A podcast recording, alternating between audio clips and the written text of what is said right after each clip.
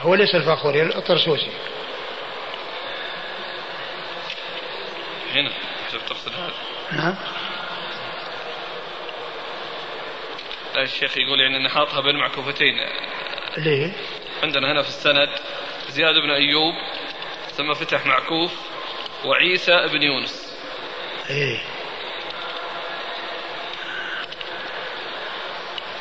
طيب وعن وعن المعبود نفس الشيء؟ وإلا لا ما عندهم عيسى بن يونس. ما هو موجود؟ ما عندكم عيسى. يعني زين. لعله زاد منهم. أخذ ما عندهم وضعه ولا نعم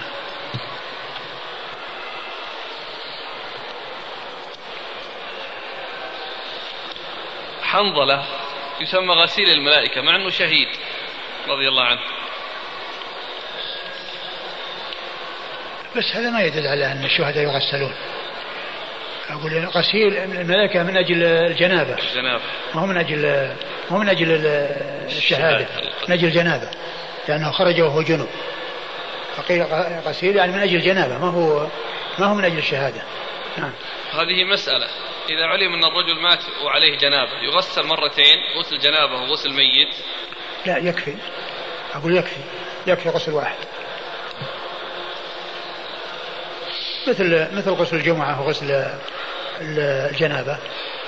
يعني الذي سبق أن مر بنا عند أبي داود أنه قال إذا كان الرجل عليه جنابة واغتسل بعد طلوع الفجر للجنابة فإنه يجزي عن الجمعة.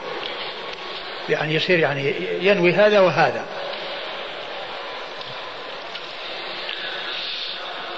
قال حدثنا أحمد بن صالح قال حدثنا ابن وهب قال حا وحدثنا سليمان بن داود المهري قال أخبرنا ابن وهب وهذا لفظه قال أخبرني أسامة بن زيد الليثي أن ابن, أن ابن شهاب أخبره أن أنس بن مالك رضي الله عنه حدثهم أن شهداء أحد لم يغسلوا ودفنوا بدمائهم ولم يصلى عليهم. ثم أورد أبو داود آه، حديث جابر حديث أنس حديث أنس. حديث أنس نعم. نعم حديث أنس رضي الله عنه قال إن إن شهداء أحد آه إيش؟ دفنوا بثيابهم. لم يغسلوا ودفنوا بدمائهم ولم نعم. يصلى عليهم. إن شهداء أحد لم يغسلوا ودفنوا في ثيابهم ولم يصلى عليهم. ودفنوا بدمائهم. ودفنوا بدمائهم يعني أنهم لم يعني معناها أنهم لم يغسلوا فدماؤهم باقية. ودفنوا بدمائهم ولم يصلي ولم يصلى عليهم. وهذا يعني يدل على على أن الشهداء لا يغسلون. وذلك ليبقى ذلك الأثر الذي هو علامة الشهادة في سبيل الله عز وجل. قوله لم يصلى عليهم هذا جاء في بعض الأحاديث أنه صلى أنه صلى النبي صلى الله عليه وسلم على حمزة وكذلك عليهم. ولهذا يعني آه، اختلف العلماء في الصلاة على الشهيد هل يصلى عليه أو لا يصلى عليه. ويعني وفق بينهما بعض العلماء وهو ابن القيم وقال إن, أن, أن, أن, أن أنه مخير يعني بأن يصلى عليهم أو لا يصلى عليهم. لأنه إن صلي عليهم فقد يعني جاء ما يدل على ذلك وإن لم يصلى عليهم فقد جاء ما يدل على ذلك فيكون الأمر على التخيير. ولكن أن يكون يصلى عليهم لا شك أنه يعني إذا أمكن هو زيادة خير لأنه دعاء. وأما بالنسبة للتغسيل فإنه كما عرفنا لا يغسلون ليبقى تلك العلامة آه، يعرفون بها يوم القيامة. نعم. وعلى هذا فيكون يعني الصلاة يعني عليهم ليست واجبة يعني كغيرهم لأن غيرهم يعني تجب على الكفاية. وهي من فروض الكفايات يعني الصلاة على الميت. ولكن بالنسبة للشهداء آه، يمكن أن يصلى عليهم ويمكن أن لا يصلى عليهم والصلاة عليهم أولى. نعم. قال حدثنا أحمد بن صالح أحمد بن صالح المصري ثقة أخرجه البخاري وأبو داود والترمذي في الشمائل. عن ابن وهب. عن ابن وهب عبد الله بن وهب المصري ثقة فقيه. أخرج له أصحاب الكتب الستة. قال حا وحدثنا سليمان بن داود المهري. قال وحا حا وحدثنا سليمان بن داود المهري المصري وهو ثقة أخرج له أبو داود والنسائي. عن ابن وهب وهذا لفظه. قال عن ابن وهب وهذا لفظه أي لفظ سليمان. لأن ابن وهب ابن وهب يعني يروى عنه في الاثنين. وش لفظ الأول؟ قال أحمد بن صالح عن ابن وهب. قال حا وحدثنا سليمان بن داود عن ابن وهب وهذا لفظه. آه يعني ليس هناك يعني فرق يعني في التعبير يعني بين هذا وهذا لأن كل منهما عن ابن وهب. لا في حيث الصيغ نعم فيه.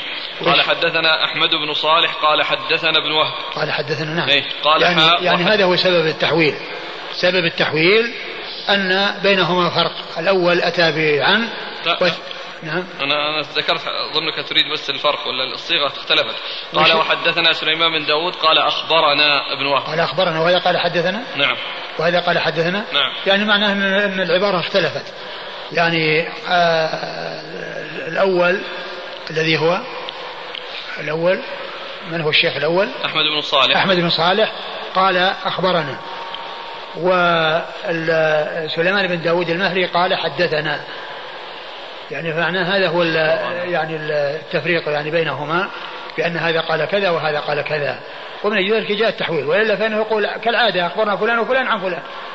أخبرنا فلان عن فلان وهذا لفظ فلان. لكن لما كان رواية أو الصيغة التي يعني آه، جاءت عن هذا غير الصيغة التي جاءت عن هذا جاء بالتحويل من أجل آه، التفاوت في الصيغة. نعم. ما يكون المعنى أنه يعني لفظ سليمان بن داود؟ إلا لفظ لا يعني ما سيأتي من الحديث. لا هو لفظ لفظ سليمان بن داود. يعني قالوا هذا لفظه يعني معناه أنه لفظ سليمان بن داود. لأن لأن شيخ الشيخ واحد. لأن شيخ لأن ابن وهب هو شيخ الاثنين. فلا يقال أو, أو هذا لفظه من طريق سليمان من طريق سليمان بن داود. يعني هذا لفظه من طريق سليمان بن داود. يمكن. أنتم تشيرون يعني سبب التحول يعني. لماذا نعم. حول أبو داود؟ لا لأنه لأن التحول يمكن أنه يعني يقول فلان وفلان واللفظ لفلان. مثل ما كان يفعله. لا أنا قصدي في الأول تفريقكم بين حدثنا وأخبرنا هذا هو الذي جعل أبو داود يعمل التحويل. أي نعم. أي نعم. وأما كلمة هذا لفظه فإنه يمكن يقول حدثني آه، آه، سليمان بن داود ويعني أحمد بن صالح واللفظ لفلان. نعم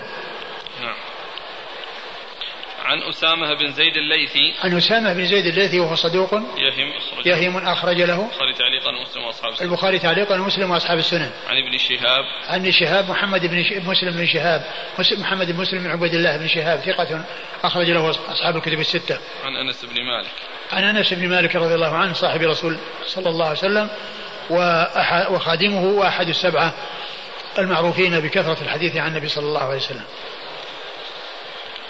النبي صلى الله عليه وسلم صلى على شهداء أحد كلهم ولا بعض؟ هو جاء أنه صلى على حمزة وصلى على غيره معه. لكن لا ندري هل استوعبهم أو ما استوعبهم لا ندري. يعني تصح القصة. يعني صلى عليه على حدة وصلى على غيره معه. لهذا جاء في بعض الروايات ولم يصلي على غيره يعني لم يصلي على غيره استقلالا. وإلا فكونه صلي عليه معه هذا جاء في بعض الأحاديث الصحيحة. قال حدثنا عثمان بن أبي شيبة قال حدثنا زيد يعني بن الحباب قال حاء. وحدثنا قتيبة بن سعيد قال حدثنا أبو صفوان يعني المرواني عن أسامة عن الزهري عن أنس بن مالك رضي الله عنه المعنى أن رسول الله صلى الله عليه وآله وسلم مر على حمزة رضي الله عنه وقد مثل به فقال لولا أن تجد صفية رضي الله عنها في نفسها لتركته حتى تأكل حتى تأكله العافية. حتى يحشر من بطونها وقلت الثياب وكثرت القتلى فكان الرجل والرجلان والثلاثة يكفنون في الثوب الواحد زاد قتيبة ثم يدفنون في قبر واحد فكان رسول الله صلى الله عليه وآله وسلم يسأل أيهم أكثر قرآنا فيقدمه إلى القبلة. ثم ورد أبو داود حديث أنس. أنس رضي الله عنه أن النبي صلى الله عليه وسلم قال لما رأى حمزة وقد مثل به قال لولا أن تجد صفية يعني التي هي عمته وهي عمة رسول الله صلى الله عليه وسلم وأخت حمزة آه لولا لولا أن تجد. نعم. لولا أن تجد صفية في نفسها لتركته حتى تأكله العافية. لولا أن تجد صفية في نفسها لتركته حتى تأكله العافية العافية هي الطيور يعني حتى يحشر من بطونها. وهذا هو يعني آه، إرادة في كتاب في باب أن الشهيد لا يغ... تغسيل الشهيد وأنه لا يغسل لأنه يعني آه، تركته يعني لم يغسله. معناه أنه ما حصل منه يعني تغسيل له. ولا يعني أدري وجه يعني قوله حتى تأكله يعني السباع وحتى يخرج من بطونها. يعني ما أعرف يعني وجه ذلك. لأنها كما هو معلوم آه، آه، الأموات آه، يعني الشهداء وغير الشهداء كلهم يدفنون في الأرض وكلهم يورون في الأرض. لكن يعني كون الرسول صلى الله عليه وسلم قال في حق حمزة أنه لولا أنه يخشى أن تجد صفية التي هي عمة رسول الله صلى الله عليه وسلم وأخت حمزة أن تجد في نفسها لتركته حتى تأكله العوافي أي الطيور وحتى يحشر من بطونها. ما أعرف يعني وجه يعني ذلك. وقلت الثياب وكثرت القتلى فكان الرجل والرجلان والثلاثة يكفنون في الثوب الواحد. وقلت الثياب وكثرت القتلى ليس عندهم أكفان تكفي كل واحد. تكفيهم جميعا. وإنما هي قليلة فكانوا يكفنون في الثوب الواحد. ومعنى كونهم يكفنون في الثوب الواحد أن الثوب الذي يكفي لواحد كان يقسم على ثلاثة أو يقسم على اثنين. وليس معنى ذلك أنهم يلفون في ثوب واحد أنهم يجردون ويلفون في ثوب واحد. لأن ما جاء في آخره الرسول صلى الله عليه وسلم قال أيهم يعني أولى؟ يعني لأن هذا لو كان أنهم يجمعون في ثوب واحد لا اتخذ يعني شيء آه، بحيث يعني يرتبون ويكون الذي يقدم في القتل يعني يكون آه، في جهة وبطرف حتى أنه يقدم في الذي يكون أكثر حفظا للقرآن أو أكثر حفظا للقرآن يقدم في اللحد على غيره. ولهذا قال بعض أهل العلم أن المقصود أنه يكفن ثوب واحد أي أن الثوب الذي يكفي لشخص واحد يقسم على أشخاص. ويكون آه، ويكون المقصود أنه يعني آه، يستر آه، يعني رأسه يبدأ من جهة رأسه وإذا بقي شيء يعني من جهة رجليه فإنه يعني يستر بورق أو ما إلى ذلك مثل ما جاء في بعض الأحاديث عن الرجل الذي ما وجدوا له يعني شيء يكفنون به إلا يعني آآ آآ إن جعلوها على رأسه بدت رجلاه وإن جعلوها على رجليه بدا رأسه. فقال اجعلوها من جهة رأسه واجعلوا على رجليه. إذخرا. نعم. وفي الحديث أيضا يعني جواز الدفن يعني الجماعة في قبر واحد يعني عند الحاجة إلى ذلك كونه يعني يكثر الموتى ويعني يشق يعني إيجاد قبور يعني للجميع في وقت واحد. فكونهم يعني يدفن جماعة في قبر واحد أيضا لا بأس به جاءت في ذلك السنة عن رسول الله صلى الله عليه وسلم كما جاء في هذا الحديث عن النبي صلى الله عليه وسلم. نعم. ثم يدفنون في قبر واحد فكان رسول الله صلى الله عليه وآله وسلم يسأل أيهم أكثر قرآنا فيقدمه إلى القبلة. وهذا يعني يدل على فضل حامل القرآن وعلى يعني تفضيله. لأن النبي صلى الله عليه وسلم كان يسأل عن من يكون كذلك فيقدمه إلى جهة القبلة. نعم. قال حدثنا عثمان بن أبي شيبة. عثمان بن أبي شيبة مر ذكره. عن زيد يعني بن الحباب. عن زيد بن الحباب وهو صدوق أخرج له. البخاري في جزء القراءة ومسلم وأصحاب السنن. البخاري في جزء القراءة ومسلم وأصحاب السنن. قال حا وحدثنا قتيبة بن سعيد عن أبي صفوان يعني المرواني. آه، عن عن أبي صفوان وهو عبد الملك بن سعيد بن عبد الملك ابن مروان. يقال له المرواني ويقال له الأموي بالنسبة إلى مروان والنسبة إلى كون من بني أمية وهو عبد الملك ولا عبد الله؟ أو عبد الله عبد الله لعله عبد الله. عبد الله بن ابن سعيد. عبد الله بن سعيد بن عبد الملك نعم عبد الله بن سعيد بن عبد الملك. آه، أخرج أخرج أصحاب الكتب إلا ابن ماجه. أخرجه ثقة؟ نعم. ثقة أخرج أصحاب الكتب الستة إلا ابن ماجه. عن أسامة عن الزهري عن أنس بن مالك. وقد مر ذكرهم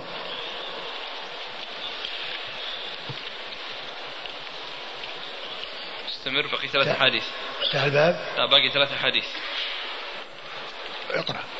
قال حدثنا عباس العنبري قال حدثنا عثمان بن عمر قال حدثنا أسامة عن الزهري عن أنس رضي الله عنه أن النبي صلى الله عليه وآله وسلم مر بحمزة وقد مثل به ولم يصلي على أحد من الشهداء غيره. ثم أورد أبو داود حديث أنس أن النبي صلى الله عليه وسلم مر بحمزة رضي الله عنه وقد مثل به ولم يصلي على أحد من الشهداء غير حمزة. والمقصود من هذا أنه لم يصلي عليه استقلالا وإلا فقد جاء ما يدل على أنه صلى على غيره معه صلى على غيره معه وأنها تكررت الصلاة من رسول الله صلى الله عليه وسلم على حمزة. وقول لم يصلي على أحد يعني غيره يعني لم يصلي عليه استقلالا. نعم.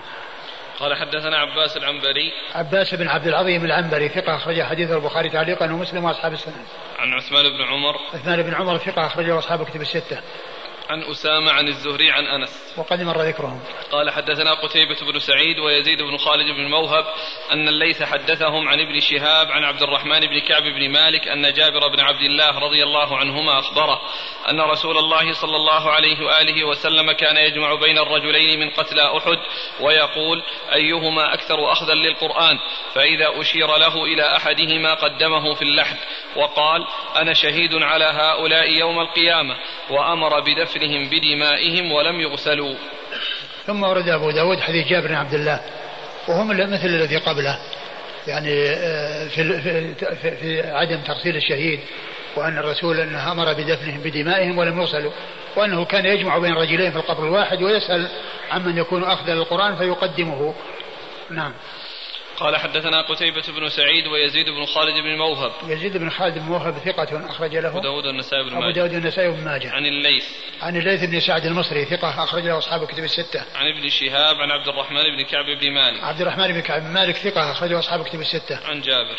عن جابر بن عبد الله وقد مر ذكره. قال حدثنا سليمان بن داود المهري قال حدثنا ابن وهب عن الليث بهذا الحديث بمعناه قال يجمع بين الرجلين من قتلى أحد في ثوب واحد.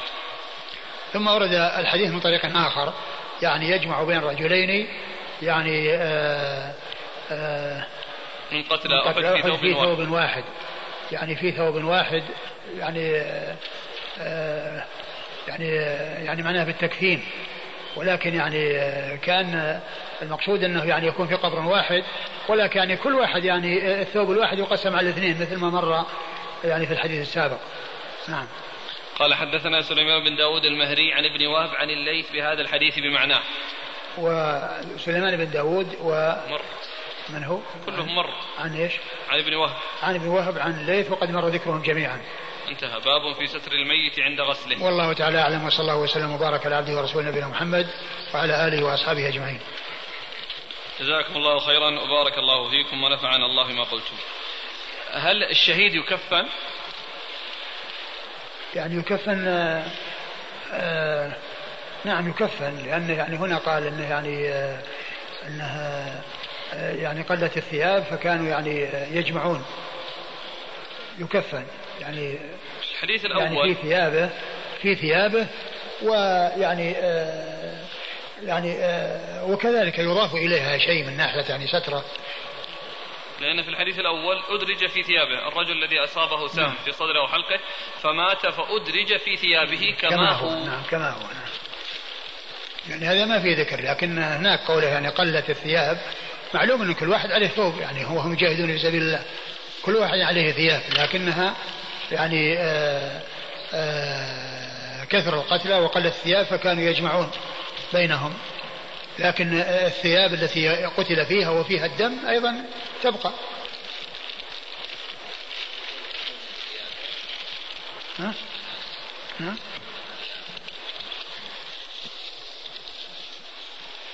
اللي هو الأول ذاك في ثيابه يمكن يعني إزار ورداء يعني إزار ورداء ثيابه اشتهر عند الناس دفن الأطفال لعل الميت يرحم بمجاورتهم. فهل هذا يجوز الجمع بين ميتين؟ أقول أبدا هذا لا حاجة إليه. هذا لا حاجة إليه. عند الحاجة يمكن وبدون حاجة لا يمكن. لا, لا, لا وجه لذلك. مثل ما يفعله بعض الناس يعني يقولون أن في, في هنا إذا إذا مات رجل وطفل قالوا يعني حرصوا على أن يدفن معه يعني ليؤنسه. من من أين للناس هذا؟ يعني ما ما يأنس الإنسان في قبره إلا العمل الصالح. العمل الصالح هو الذي يؤنس. وغيره يعني ما ما جاء شيء يدل عليه. بل كما هو معلوم المنعم منعم والمعذب معذب ولو كانوا في قبر واحد. وهذا لا يدري عن عذاب هذا وهذا لا يدري عن نعيم هذا. وأمور القبر هي من أمور البرزخ التي آه، آه، يعني لا يعلم آه، كيفيتها ولا يبحث عن كيفيتها ولكن يصدق بكل ما جاء عن النبي صلى الله عليه وسلم وإن لم يوقف على الكنه والكيفية. جزاكم الله خيرا وبارك الله فيكم ونفعنا الله بما بسم الله الرحمن الرحيم. الحمد لله رب العالمين والصلاة والسلام على عبد الله ورسوله نبينا محمد وعلى آله وصحبه أجمعين. أما بعد قال الإمام أبو داود السجستاني يرحمه الله تعالى باب في ستر الميت عند غسله. قال حدثنا علي علي بن سهل الرملي قال حدثنا حجاج عن ابن جريج قال أخبرت عن حبيب بن أبي ثابت عن عاصم بن ضمرة عن علي رضي الله عنه أن النبي صلى الله عليه وآله وسلم قال لا تبرز فخذك ولا تنظرن إلى فخذ حي ولا ميت. بسم الله الرحمن الرحيم. الحمد لله رب العالمين وصلى الله وسلم وبارك على عبده ورسوله نبينا محمد وعلى آله وأصحابه أجمعين. أما بعد فيقول الإمام أبو داود السجستاني رحمه الله تعالى باب ستر الميت عند غسله. باب ستر الميت عند غسله. عند غسله. أي أن عورته تستر يعني عند غسله ويعني يكون الغسل من تحت السترة التي تكون على العورة. وأما غير العورة فإنه لا بأس بذلك يعني كونه يكون مكشوفا يعني ساقاه وما فوق سرته ويوضع على عورته يعني شيء ويغسل من تحت الستر من تحت هذا الستر. والمقصود من هذه الترجمة عند أبي داود رحمه الله هو أن الميت تستر عورته عند غسله. والعورة هي من السرة إلى الركبة. و أورد أبو داود رحمه الله حديث علي رضي الله عنه. قال لا تبرز فخذك ولا تنظر إلى فخذ حي أو ميت. ومحل الشاهد من آه، قوله سترة آه، ستر الميت عند غسله قوله ولا ميت. لأن لأن هذا اللفظ يشمل الحي والميت قال لا تنظر إلى عورة حي ولا ميت لا تنظر إلى فخذ حي ولا ميت. فذكر الميت هنا هو محل الشاهد للترجمة. ذكر الميت هنا هو محل الشاهد للترجمة. والحديث يعني فيه حديث ضعيف لأن فيه انقطاع بين ابن جريج وبين حبيب بن أبي ثابت. وأيضا قيل إن فيه انقطاع بين حبيب بن أبي ثابت وبين يعني علي لأن حبيب بن أبي ثابت يرسل ويدلس. وقيل إن فيه واسطة. والحذف موجود يعني واضح في بين ابن جريج وبين حبيب بن أبي ثابت لأنه قال اخبرت اخبرت فالمخبر غير موجود غير مذكور. يعني فإذا هناك واسطة محذوفة واسطة محذوفة فالحديث ضعيف. ولكن ذكر الفخذ وذكر العورة جاء في أحاديث متعددة. قال الشيخ الألباني رحمه الله أنها تصل إلى حد الاحتجاج بها وإلى أن تكون يعني من قبيل ما هو محتج به يعني بمجموعها وبتعدد تعدد طرقها. وجاء في بعض وقد جاء في بعض الأحاديث ذكر الفخذ وبدو فخذ النبي صلى الله عليه وسلم في بعض الأحاديث وفي بعضها آه كلام يعني شيء حول الشك فخذه أو ساقيه. وجاء في بعضها أيضا في عن أنس أنه كان يعني انحسر أو أو حسر فخذه وكان راكبا على على دابته وهو في زق زقاق من أزقة خيبر يوم فتح خيبر. وبعض أهل العلم قال إن هذا انحسار يعني بسبب شدة الجري جري الفرس الذي هو راكب عليه صلى الله عليه وسلم. فيكون ذلك الانحسار أن حصل بسبب الجري. و ومعلوم أن الاحتياط في الدين وأن ال ال ال ال الأخذ يعني يعني بما جاء من ناحية العورة وسترها والاحتراز يعني من منها وعدم النظر إليها وعدم إبدائها أن هذا هو الذي ينبغي أن يحرص عليه. وبعض أهل العلم قال إن العورة عورتان يعني عورة مغلظة وعورة مخففة.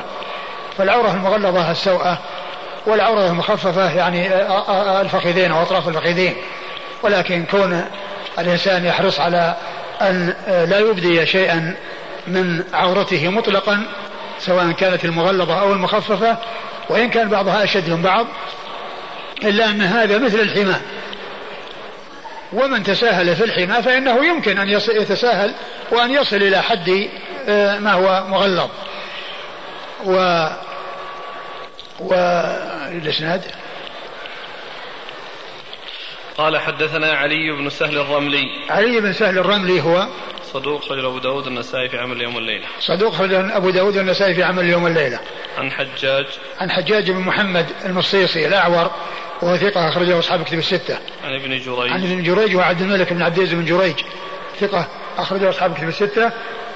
قال أخبرت عن حبيب بن أبي ثابت وهذا يعني واضح أن فيه الواسطة محذوفة. وحبيب بن أبي ثابت هو ثقة يرسل ويدلس. وحديثه أخرجه أصحاب الكتب الستة. عن عاصم بن ضمرة. عن عاصم بن ضمرة وهو؟ صدوق خرج أصحاب السنن. وهو صدوق خرج أصحاب السنن. عن علي أمير المؤمنين ورابع الخلفاء الراشدين الهاديين المهديين صاحب المناقب الجمة والفضائل الكثيرة رضي الله تعالى عنه وأرضاه. وحديثه عند أصحاب الكتب الستة.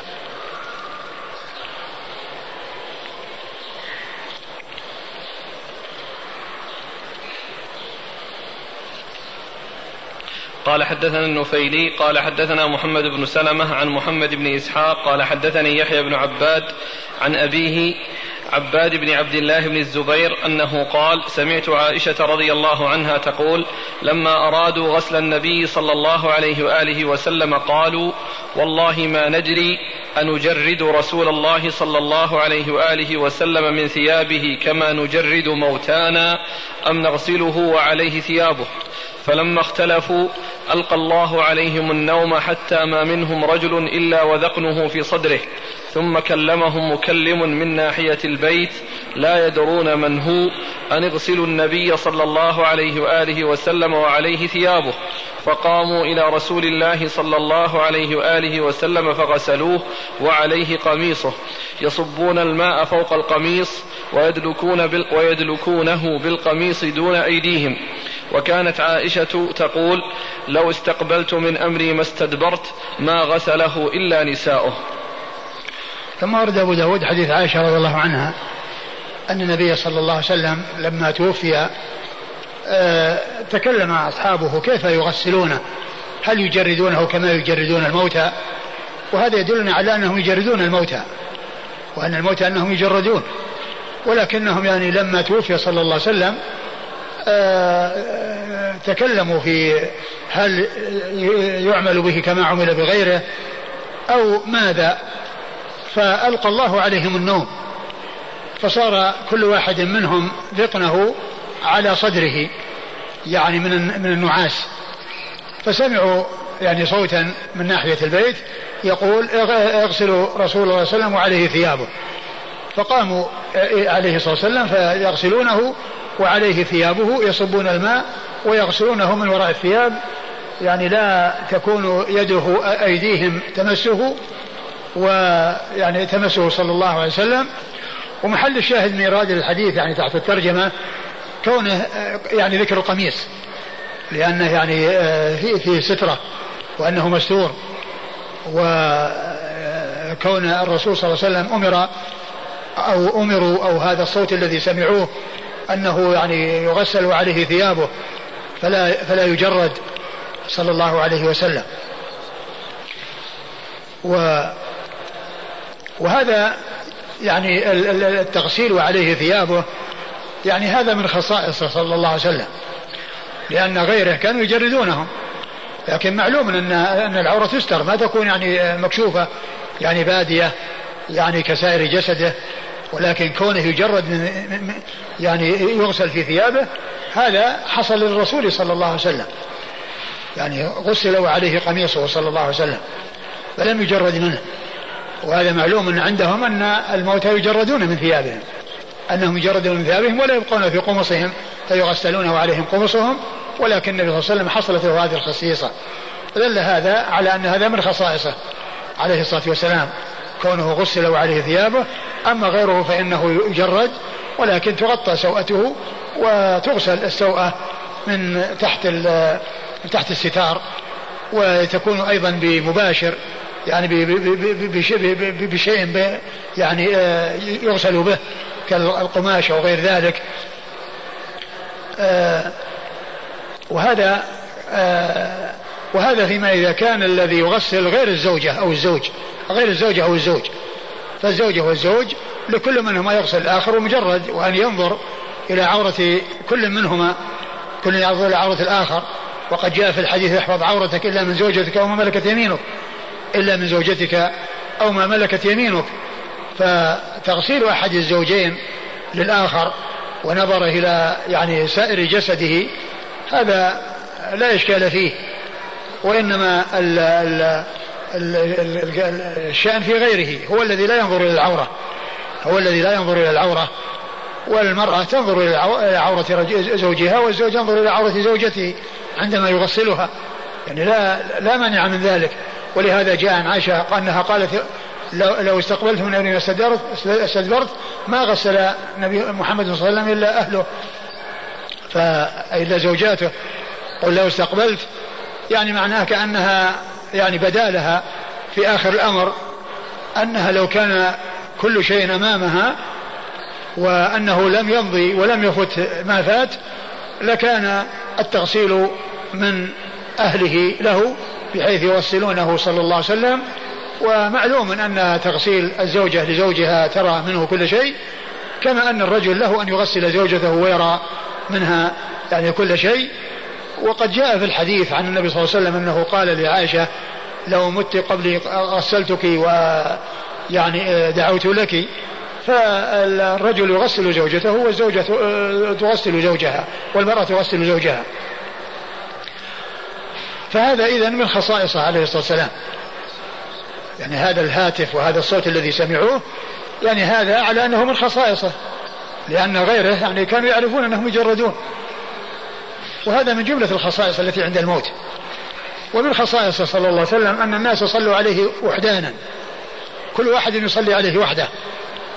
ولهذا تأخر بقاؤه وتأخر دفنه يومين ليتمكن الجميع من الصلاة عليه صلى الله عليه وسلم. وكانوا يصلون عليه وحدانا. قالوا ليكون إمامهم حيا وميتا صلى الله عليه وسلم. وجاء أيضا أنه آه، من خصائصه أنه هو الذي يدفن في البنيان ويدفن في البيوت. يدفن في البيوت وقد دفن في بيته. غيره لا يجوز أن يدفن في بيته. وهذا من خصائصه. ومن خصائصه أيضا قالوا أنه جعل تحته في لحده يعني قطيفة حمراء. هذه أيضا من خصائصه صلى الله عليه وسلم. وقد ذكر الحافظ الذهبي رحمه الله في ترجمة عبد الله بن لهيعة آه هذه الخصائص الأربع. التي هي كونه يدفن في دفن في بيته وهذا خاص به فلا يجوز لغيره أن يحتج بذلك وأن يدفن في البنيان اقتداء برسول الله صلى الله عليه وسلم لأن هذا من خصائصه وكذلك أيضا كونهم صلوا عليه وحدانا وكذلك أنهم أخروه يعني مدة يعني مدة يومين ليتمكنوا من الصلاة عليه صلى الله عليه وسلم ولأنه يؤمن عليه التغيير عليه الصلاة يعني كونه يعني يتغير جسده صلى الله عليه وسلم وأيضا يعني كونه يفرش أو جعل تحته قطيفة حمراء. فقد ذكر آه، آه، آه، الذهبي رحمه الله في ترجمة عبد الله بن لهيعة يعني هذه الخصائص وهذا الذي جاءنا في هذا الحديث هو من جملة هذه الخصائص كونه يغسل وعليه ثيابه صلى الله عليه وسلم. نعم.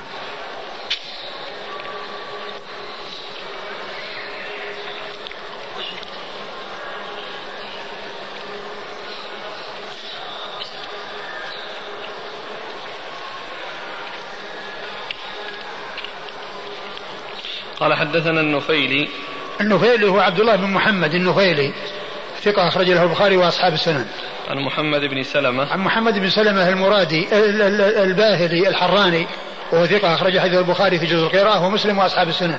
عن محمد بن إسحاق. عن محمد بن إسحاق المدني صدوق أخرج له البخاري تعليقا ومسلم وأصحاب السنن. عن يحيى بن عباد. عن يحيى بن عباد بن عبد الله بن الزبير وهو ثقة أخرج له أصحاب كتب الستة. البخاري في جزء القراءة وأصحاب السنن. البخاري في جزء القراءة وأصحاب السنن. عن أبيه عباد بن عبد الله. عن أبيه عبد عباد بن عبد الله وهو ثقة أخرجه أصحاب كتب الستة. عن عائشة. عن عائشة أم المؤمنين رضي الله عنها وأرضاها الصديقة بنت الصديق وهي واحدة من سبعة أشخاص عرفوا بكثرة الحديث عن النبي صلى الله عليه وسلم بعض الفقهاء يقول إن الزوج لا يغسل زوجته وكذلك الزوجة لا تغسله لأن عقد الزوجية انتهى كما هو معلوم هي تحد عليه وتبقى أربعة أشهر وعشر أو مدة حملها إن كانت حاملا وكل ذلك من أجله. وكل ذلك من أجله محبوسة عليه هذه المدة. محبوسة عليه هذه المدة. ويعني آه، وإن كان حصل الموت إلا أن إلا أن الرسول صلى الله عليه وسلم قال لو مت قبل غسلتك. وعائشة رضي الله عنها قالت كما في هذا الحديث لو استقبلت من من أمري ما استدبرت ما غسل الرسول صلى الله عليه وسلم إلا أهله. فلا يقال ان ان ان ان, أن الزوجية انتهت وأنه ليس هناك يعني آه، يحرم عليه أن ينظر إليها وأن تنظر إليه لأن آه، العورة يعني آه، ينظر كل كل من الزوجين إلى عورة الآخر. ينظر كل من الزوجين إلى عورة الآخر. وأيضا قد جاء في بعض الأحاديث أن المرأة إذا كان لها عدة أزواج فإنها تكون للآخر منهم. يعني في الجنة. تكون لآخرهم في الجنة. وهذا الذي يعني ماتت وهي عنده يعني آه، معنى أنها تكون زوجته في الآخرة. هل يجوز أن يغسل المرأة محارمها؟ محارمها غير الزوج؟ لا لا أبدا. لا يغسل الرجال لا يغسل الرجال النساء يعني إلا الزوج للزوجة ولا تغسل النساء الرجال إلا الزوجة لزوجها. فالمحارم لا يغسلون محارمهم. لا يغسل الرجل أمه ولا أخته والبنت لا تغسل أباها وإنما النساء تغسل النساء والرجال يغسلون الرجال والمرأة تغسل زوجها والرجل يغسل زوجته. فلما اختلفوا ألقى الله عليهم النوم. حتى ما منهم رجل إلا وذقنه في صدره. ثم كلمهم مكلم من ناحية البيت لا يدرون من هو. نعم. فكيف سمعوا الصوت وهم نيام؟ يعني كما هو معلوم يعني هم يعني في نعاس. يعني أصابهم نعاس. ويعني الصوت يعني سمعوه. معلوم أن الإنسان الذي فيه نعاس يسمع. يعني وكذلك يعني أيضا النائم عند يسمع الصوت فيستيقظ. قال يرحمه الله تعالى باب باب كيف غسل الميت. قال حدثنا القعنبي عن مالك قال حا وحدثنا مسدد قال حدثنا حماد بن زيد المعنى عن أيوب عن محمد بن سيرين عن أم عطية رضي الله عنها أنها قالت دخل علينا رسول الله صلى الله عليه وآله وسلم حين توفيت ابنته. فقال اغسلنها ثلاثا أو خمسا أو أكثر من ذلك. إن رأيتن ذلك. بماء وسدر. واجعلن في الآخرة كافورا أو شيئا من كافور. فإذا فرغتن فآذنني. فلما فرغنا آذناه فأعطانا حقوة. فقال أشعرنها إياه. قال عن مالك يعني إزارة. ولم يقل مسدد دخل علينا. ثم أورد أبو داود آه هذه الترجمة باب كيف يغسل الميت. يعني كيف يغسل الميت. هذه الترجمة عقدها أبو داود رحمه الله لكيفية تغسيل الميت. والميت يعني يغسل على وتر وكل غسلة تستوعب الجسد. والواجب هو غسلة واحدة يعني كافية. وإن احتيج إلى أكثر من ذلك فإنه يختم على وتر. وهذا يعني يرجع إلى يعني آه، نظر الغاسل. إذا كان الغاسل رأى أن التنقية حصلت بواحدة حصل. وإن كان آه، حصل ثلاث حصل. وإن كان حصل خمس يعني كذلك. وإن حصل سبع كذلك. وإن حصل أكثر فإنه يكون كذلك ولكن يختم بوتر. ولكن يختم بوتر. فالغسل يعني يكون وترا. وقد جاء في بعض الروايات أنه يكون البدء بالميامن ومواضع الوضوء. ومعنى ذلك أن الغسلة الأولى يكون فيها وضوء. الغسلة الأولى يكون فيها وضوء ثم يعني يكمل الغسل. وأما الغسلات الأخرى فإنها تكون مستوعبة لجميع الجسد ولكن يبدأ بالميامن. كما سيأتي في حديث معطية أبدأنا بميامنها وموضع الوضوء منها. والحاصل أن الميت يعني يغسل يغسل يعني آه، سائر جسده وأنه يكون ذلك على وتر وأن المقصود هو الإنقاء والنظافة. فإذا تمت بدون عدد كبير اكتفي بها وإن احتيج إلى إكثار الغسلات يعني صير إلى ذلك ولكن الختم يكون على وتر. إيش قال في الحديث؟ حديث المعطية قالت دخل علينا رسول الله صلى الله عليه وآله وسلم حين توفيت ابنته. نعم من؟ ابنته قيل هي زينب. هي زينب وهي كبرى بناته رضي الله تعالى عنها. زينب آه، زوجة أبي العاص ابن الربيع أم أمامة التي كان الرسول صلى الله عليه وسلم يحملها في الصلاة كما جاء في الحديث إذا يعني قام حملها وإذا ركع يعني وضعها. أمها زينب هذه. وجاء في بعض الأحاديث كما سيأتي أنها أم كلثوم. ويعني أم كلثوم يعني كانت متأخرة الوفاة لأنها سنة تسع. وقيل إن ام عطيه إنها يعني غسلت هذه وهذه. ولكن المعروف إنها زينب. يعني التي قال التي جاء فيها الحديث هذا أنها زينب. نعم. ام كلثوم توفيت كيف؟ نعم. أم كلثوم؟ إيه أم كلثوم هي سنة تسع بنت أم كلثوم زوجة عثمان. الثانية الزوجة الثانية. أما الأولى اللي هي رقية في عن بدر. والرسول صلى الله عليه وسلم كان في في بدر وعثمان معها يمرضها وماتت رسول رسول الله صلى الله عليه وسلم في بدر. فلما مات زوجها زوجه بعدها آه، أم كلثوم ولم تلد له. وأما زينب فقد وأما آه، رقية فقد ولدت له ولد إلى اسمه عبد الله وكان يكنى به ويكنى بأبي عمرو. وقيل أن عبد الله هذا نقره ديك في عينه فمات.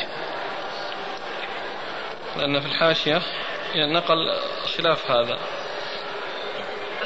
يقول فإن أم كلثوم توفيت والنبي صلى الله عليه وسلم غائب ببدر. هذا مو صحيح. اللي بدر هي رقية؟ الذي في بدر هي رقية.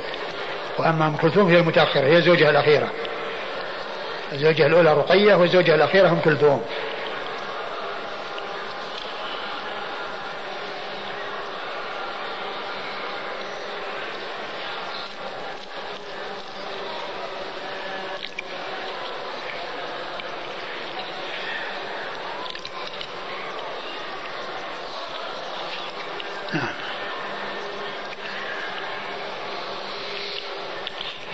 قال اغسلنها ثلاثا أو خمسا أو أكثر من ذلك إن رأيتن ذلك بماء وسدر. قوله أكثر من ذلك يعني أكثر من الخمس إن رأيتن ذلك يعني إن رأيتن هناك حاجة إلى الزيادة ولكن يكون الختم بوتر. وجاء أيضا يعني ذكر السبع والأكثر من ذلك. ومعنى هذا أن الأمر في الغسل مفوض إلى الغاسل. إذا كان يرى أن هناك حاجة إلى زيادة الغسلات فإنه يزيد ولكنه يختم على وتر. نعم. بماء وسدر بماء وسدر يعني بماء وسدر نعم يعني يكون أكمل في التنقية والتنظيف. نعم. واجعلنا في الآخرة كافورا. واجعلنا في الآخرة كافورا الغسلة الأخيرة التي هي النهائية التي ليس بعدها إلا التكفيم يكون فيها كافورا. قالوا لأن هذا يعني يعين أو فيه يعني تصليب الجسد ويعني مناعته ويعني نعم. أو شيئا من كافور فإذا فرغتن فآذنني. يعني أو شيئا من كافور هذا شك. يعني كافورا أو شيئا من كافور. فإذا فرغتن فآذنني. يعني إذا لم يبقى إلا التكفين وفرغتن من الغسل آذنني يعني أخبرنني. أخبرنني بأن كنا انتهيتن. نعم فلما فرغنا آذناه فأعطانا حقوة. فلما فرغ آذناه فأعطانا حقوة. والمقصود بالحق هنا الإزار. والحق هو يعني معقد الإزار. ولكنه قيل له حق لأنه هو الذي يعني يلامسه. وفي بعض ال ال يعني الألفاظ أنه إزاره. نعم. فقال أشعرنها إياه. أشعرنها إياه اجعلنه الذي يلي جسدها. الذي يلي جسدها. يعني كونه يعني شيء يلي جسده صلى الله عليه وسلم وهو حقوه الذي كان يعني عليه ويباشر جسده آه، أراد أن يكون على ابنته ويلي جسدها. وفي ذلك بركة لأن الرسول صلى الله عليه وسلم يتبرك به وبشخصه وبما لامسه جسده صلى الله عليه وسلم. وكان الصحابة رضي الله عنهم يتبركون بذلك. وهذا من خصائص عليه الصلاة والسلام. فكانوا يتبركون يعني بشعره إذا حلقه وكذلك يتبركون بفضل وضوءه وكذلك يتبركون بعرقه وما مسته يده صلى الله عليه وسلم. وهذا من خصائصه عليه الصلاة والسلام. وغيره لا يقاس عليه. ولهذا لم يكن الصحابة يفعلون ذلك مع أبي بكر وعمر وعثمان وعلي وهم خير الناس. فدل هذا على أنه من خصائص أن ذلك من خصائص الرسول صلى الله عليه وسلم. أي الشيء, الذي لامس جسده ومس جسده صلى الله عليه وسلم فإنه يتبرك به. وهذا ظهر به الصحابة. ظهر به أصحابه الكرام الذين أكرمهم الله بصحبته وجعل وجودهم في زمانه وجعلهم المجاهدون معه المتحملون للشريعة الذين بلغوها للناس وكانوا بذلك الواسطة بين الناس وبين رسول الله صلى الله عليه وسلم. والشعار هو الذي يلي الجسد. يعني كان يعني يلي جسده فجعله يلي جسدها. يلي جسدها. فالشعار هو ما يلي الجسد والذي فوقه يكون الدثار. الذي فوقه يكون الدثار. ولهذا جاء النبي صلى الله عليه وسلم في الأنصار يوم حنين لما وجدوا ما وجدوا في أنفسهم لكون النبي صلى الله عليه وسلم قسم الغنائم وأعطاها المؤلفة قلوبهم الذين أسلموا عام الفتح ليتألفهم فوجدوا, فوجدوا في أنفسهم وتكلم بعضهم وقالوا إن سيوفنا تقطر من دمائهم ثم يعطيهم العطاء ولم يعطنا فبلغ ذلك رسول الله صلى الله عليه وسلم فجمعهم في مكان وتحدث معهم وبين فضلهم وتكلم بالكلام الذي صار خيرا لهم. من العطاء ومن الإبل ومن الذهب والفضة. قال وكان مما قاله ألا ترون أن يذهب الناس بالشاة والبعير وتذهبون برسول الله صلى الله عليه وسلم إلى رحابكم؟ ثم قال الأنصار شعار والناس دثار. يعني معناها أن الأنصار كالشعار لي الذي يلي جسدي وغيرهم كالدثار الذي يكون وراء ذلك. فالشعار هو الذي يلي الجسد. ولهذا قال أشعرنها إياه. أي اجعلنه يلي جسدها. نعم. قال عن مالك يعني إزارة ولم يقل مسدد دخل علينا. قال عن مالك يعني إزارة تفسير الحق ولم يقل دخل علينا. وقال ولم يقل ولم يقل. ولم يقل مسدد. ولم يقل مسدد أي هو أحد الشيخين دخل علينا. نعم. قال حدثنا القعنبي. القعنبي عبد الله بن مسلمة القعنبي ثقة أخرجه أصحاب كتب الستة إلا ابن ماجه. عن مالك. عن مالك بن أنس إمام دار الهجرة المحدث الفقيه أحد أصحاب المذاهب الأربعة المشهورة من مذاهب السنة وحديث أخرجه أصحاب كتب الستة. قال حا وحدثنا مسدد. حا وحدثنا مسدد بن مسرهد ثقة أخرجه البخاري وأبو داود والترمذي والنسائي. عن حماد بن زيد. عن حماد بن زيد وهو ثقة أخرجه أصحاب كتب الستة. المعنى عن أيوب.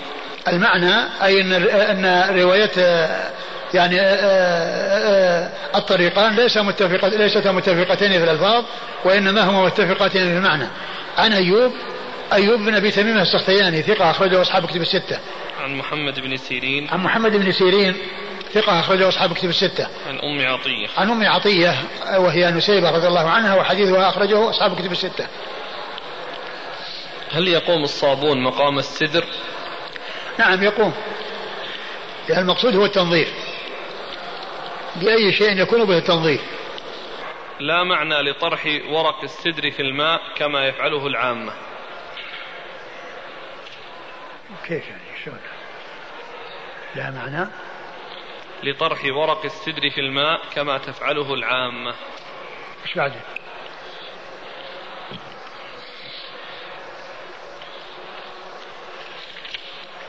قال بماء وسدر. قال ابن التين هو السنة في ذلك والخطمي مثله. فإن عدم فما يقوم مقامه كالأشنان والنطرون.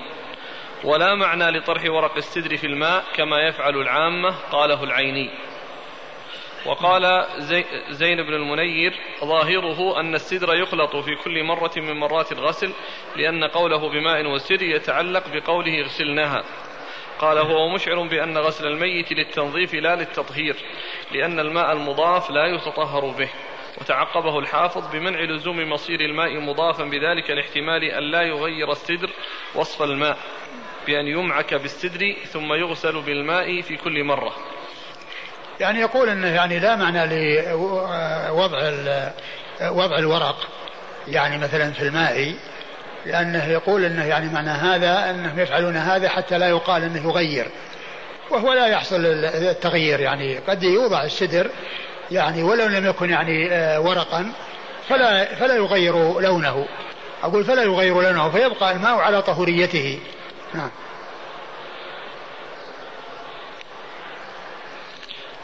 طريقة غسل الميت مثل الغسل من الجنابة؟ نعم يعني استيعابه.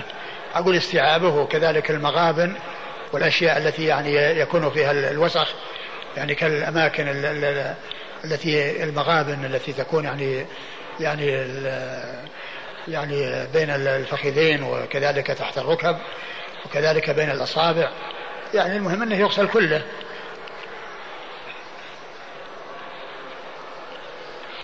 قال حدثنا أحمد بن عبده وأبو كامل بمعنى الإسناد أن يزيد بن زريع حدثهم.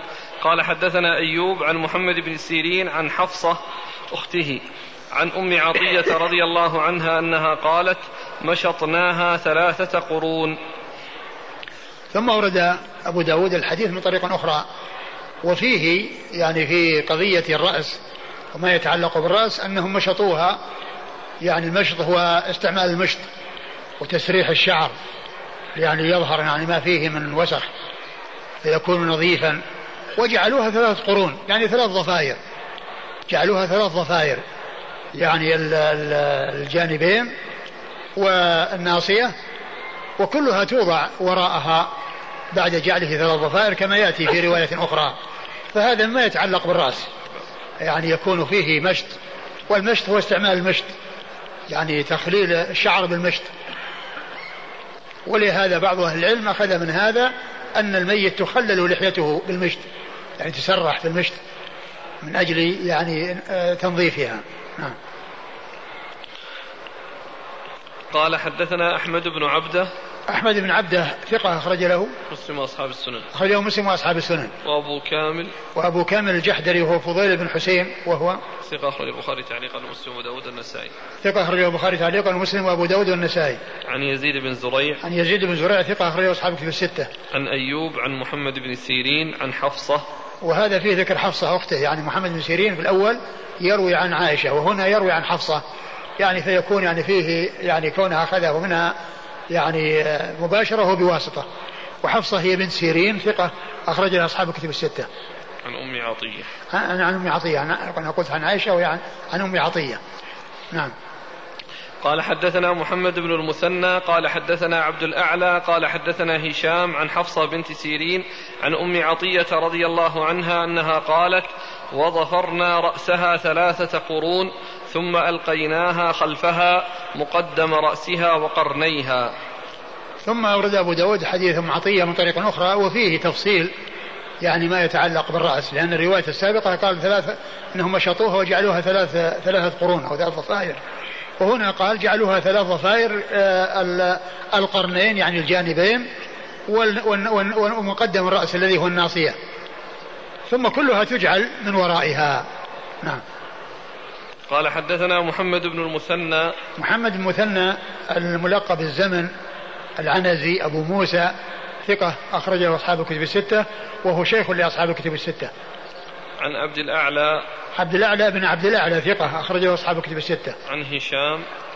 عن, عن هشام. حفصة. عن هشام وهو بن أبي عبد الله الدستوائي ثقة أخرجه أصحاب الكتب الستة. هشام بن هشام بن حسان. نعم. وهو هشام بن حسان ثقة أخرجه أصحاب الكتب الستة. عن حفصة عن أم عن, عطية عن حفصة عن أم عطية وقد مر ذكرهما. قال حدثنا أبو كامل قال حدثنا إسماعيل قال حدثنا خالد عن حفصة بنت سيرين عن أم عطية رضي الله عنها أن رسول الله صلى الله عليه وآله وسلم قال لهن في غسل ابنته ابدأن بميامنها ومواضع الوضوء منها. ثم ورد أبو داود حديث أم عطية أن النبي صلى الله عليه وسلم قال ابدأ من بميامنها وموضوع الوضوء منها. يعني معناها أنها توضأ أولا ثم تكمل الغسلة الأولى ثم بعد ذلك الغسلة الثانية أو الغسلات الأخرى التي بعد ذلك يبدأ بالميامن تكون يعني الغسل لجميع الجسد ولكن يبدأ بالميامن يكمل الجسد أو يغسل الجسد كله ويبدأ بالميامن. وقوله ابدأ بيامنها ومواضع الوضوء منها يعني معنى ذلك أنه في الغسلة الأولى يبدأ بالوضوء. يعني يبدأ بمواضع الوضوء في الغسلة الأولى. ثم تكمل الغسلة الأولى على التمام. ثم يؤتى بالغسلة الثانية والثالثة أو الرابعة والخامسة وما فوق ذلك مع الختم على وتر. ويبدأ في كل غسلة بالميامن. نعم. قال حدثنا أبو كامل عن إسماعيل إسماعيل هو بن علية ثقة أخرجه أصحاب كتب الستة. عن خالد خالد بن مهران الحذاء وهو ثقة أخرجه أصحاب كتب الستة. عن حفصة عن أم عطية. عن حفصة عن أم عطية وقد مر ذكرهما. قال حدثنا محمد بن عبيد قال حدثنا حماد عن أيوب عن محمد عن أم عطية رضي الله عنها بمعنى حديث مالك زاد في حديث حفصة عن أم عطية بنحو هذا وزادت فيه أو سبعا أو أكثر من ذلك إن رأيتنه. وهذا أيضا جاء في بعض الروايات لأن الروايات السابقة يعني فيها ذكر الخمس النهاية الخمس وهنا ذكر السبع. وأن يعني أن الرسول قال يعني ثلاثا أو خمسا أو سبعا أو أكثر من ذلك إن رأيتن يعني إن رأيتن أكثر من سبع يعني عند الحاجة إلى ذلك لكن مع الختم على وتر. نعم. قال حدثنا محمد بن عبيد.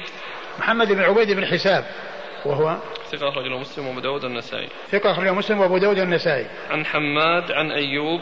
عن حماد هو بن زيد عن أيوب مر ذكره. عن محمد عن أم عطية. عن محمد هو بن سيرين عن أم عطية وقد مر ذكرهم جميعا. بمعنى حديث مالك زاد في حديث حفصة عن أم عطية بنحو هذا. بمعنى حديث مالك يعني متقدم. قال رحمه قال حدثنا هدبة بن خالد قال حدثنا همام قال حدثنا قتادة عن محمد بن سيرين أنه كان يأخذ الغسل عن أم عطية يغسل بالسدر يغسل بالسدر مرتين والثالثة بالماء والكافور. يأخذ يغسل؟ يأخذ الغسل آه. عن أم عطية. لعله يغسل يغسل بالليش يغسل بالسدر مرتين والثالثة يعني أنه يعني يتعلم منها ويأخذ منها الكيفية. نعم. يغسل إيش؟ يغسل بالسدر مرتين نعم. والثالثة بالماء والكافور. يعني معناه أن الغسلة الأخيرة يعني يكون فيها الماء والكافور والسدر قبل ذلك. نعم. قال حدثنا هدبة بن خالد. هدبة بن خالد ويقال له هداب بن خالد. وهو من شيوخ البخاري ومسلم والبخاري لا يذكره إلا بلفظ هدبة وأما مسلم فيذكره بلفظ هدبة وهداب. وقيل إن هدبة آه اسم وهداب لقب. يعني فيكون من قبيل الألقاب التي هي مأخوذة من الأسماء والتي هي يعني يعني مصدرها الأسماء لأنها من مشتقاتها. وهذا يعني يقع كثيرا في الألقاب يعني يكون الاسم أو اللقب يعني منحوت من الاسم أو مأخوذ من الاسم. مثل ما يقال عبد الله قال عبدان وعبد الرحمن بن إبراهيم قال دحيم.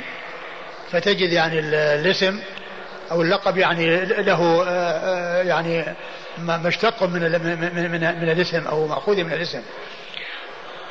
نعم وهو ثقة أخرج له. البخاري ومسلم وأبو داود. أخرجه. البخاري ومسلم وأبو داود. البخاري ومسلم وأبو داود. عن همام عن همام بن يحيى العوذي وهو ثقة أخرجه أصحاب كتب الستة. عن قتادة. عن قتادة من دعامة السدوسي البصري ثقة أخرج له أصحاب الكتب الستة. عن محمد بن سيرين. عن محمد بن سيرين مر ذكره. قال يرحمه الله تعالى باب في الكفن. قال حدثنا أحمد بن حنبل قال حدثنا عبد الرزاق قال أخبرنا ابن جريج عن أبي الزبير أنه سمع جابر بن عبد الله رضي الله عنهما يحدث عن النبي صلى الله عليه وآله وسلم أنه خطب يوما فذكر رجلا من أصحابه قبض فكفن في كفن غير طائل وقبر ليلا. فزجر النبي صلى الله عليه وآله وسلم أن يقبر الرجل بالليل حتى يصلى عليه. إلا أن يضطر إنسان إلى ذلك إلا أن يضطر إنسان إلى ذلك. وقال النبي صلى الله عليه وآله وسلم إذا كفن أحدكم أخاه فليحسن كفنه. ثم ورد أبو داود هذه الترجمة باب في الكفن. يعني كفن الميت يكفن والميت يكفن بأثواب نظيفة لا يعني لا يغال فيه ولا يقصر فيه. لا يكون فيه تقصير ولا يكون فيه إسراف ومغالاة وإنما توسط واعتدال. ويكون ذلك وفقا لما هو سائق وما هو مشروع. فعند عند اليسار وعند الإمكان يكون ثلاثة ثلاث لثايف بيض يلف بها وإذا لم يمكن إلا واحدة فإنه يكتفى بواحدة. وإذا لم يمكن إلا أقل من واحدة فإنه يعني تجعل على مقدم رأسه وما وما سوى ذلك يجعل عليه ورق يعني من الشجر يعني بحيث يعني يواري جسده عندما يوضع في في لحده. ولكن المقصود هو الاعتدال والتوسط يعني ليس هناك مغالاة. أورد أبو داود حديث جابر بن عبد الله رضي الله تعالى عنهما قال أن النبي صلى الله عليه وسلم خطب يوما فذكر رجلا من أصحابه. قبض فكفن في كفن غير طائل وقبر ليلا. نعم. فزجر النبي صلى الله عليه وسلم أن يقبر الرجل بالليل حتى يصلى عليه إلا أن يضطر إنسان إلى ذلك وقال صلى الله عليه وسلم إذا كفن أحدكم أخاه فليحسن كفنه. يعني حصل أنه آه، حصل أن توفي رجل من أصحابه وكفن بكفن غير طائل يعني غير كافي. وكان ذلك ليلا ودفن ليلا. فالرسول صلى الله عليه وسلم زجر يعني عن ذلك وقال لا يفعل ذلك يعني لا يضطر إلى ذلك أي الدفن في الليل. وقال إذا كفن احدكم أحدكم أخاه فليحسن كفنه لأنه قال هناك غير طائل. فهنا أرشد إلى إحسان الكفن وأن الكفن يعني يكون يعني آه، على وجه يعني حسن وعلى وجه كاف لا إسراف ولا مغالاة ولا تقصير وتقتير وإنما يكون بال على الوجه الذي يكون فيه الكفاية من غير إفراط أو تفريط ومن غير غلو أو تقصير. والرسول صلى الله عليه وسلم خطب يعني أعلم الناس بهذا الشيء. وأن هذا الذي قد حصل ما كان ينبغي أن يحصل. وقيل إنهم يعني أن الدفن, الدفن في الليل يترتب عليه شيئان. أولا قد يكون الكفن أو أنه يعني يدفع إليه قد يكون الكفن يعني غير كافي. والأمر الثاني أنه يفوت يعني فيه حصول الجماعة الكثيرة التي تصلي على الميت. فكونه يدفن بالنهار هو الأولى وهو الذي ينبغي.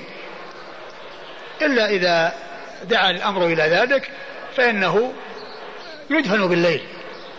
لا سيما إذا كان العدد الذين يصلون في الليل مثل الذين يصلون في النهار مثل كونه يعني يصلى عليه صلاة العشاء ثم يذهب يذهب به ويدفن.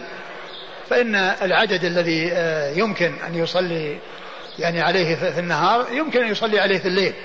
ولكن إذا كونه يصير يعني في الليل وبعد يعني في في وسط الليل ثم يصلي عليه عدد قليل وقد يعني يكون يعني الكفن يعني ما يحصل كفن كافي لأن الناس نائمون ما يعني في مجال للذهاب إلى السوق والاتيان بكفن كافي.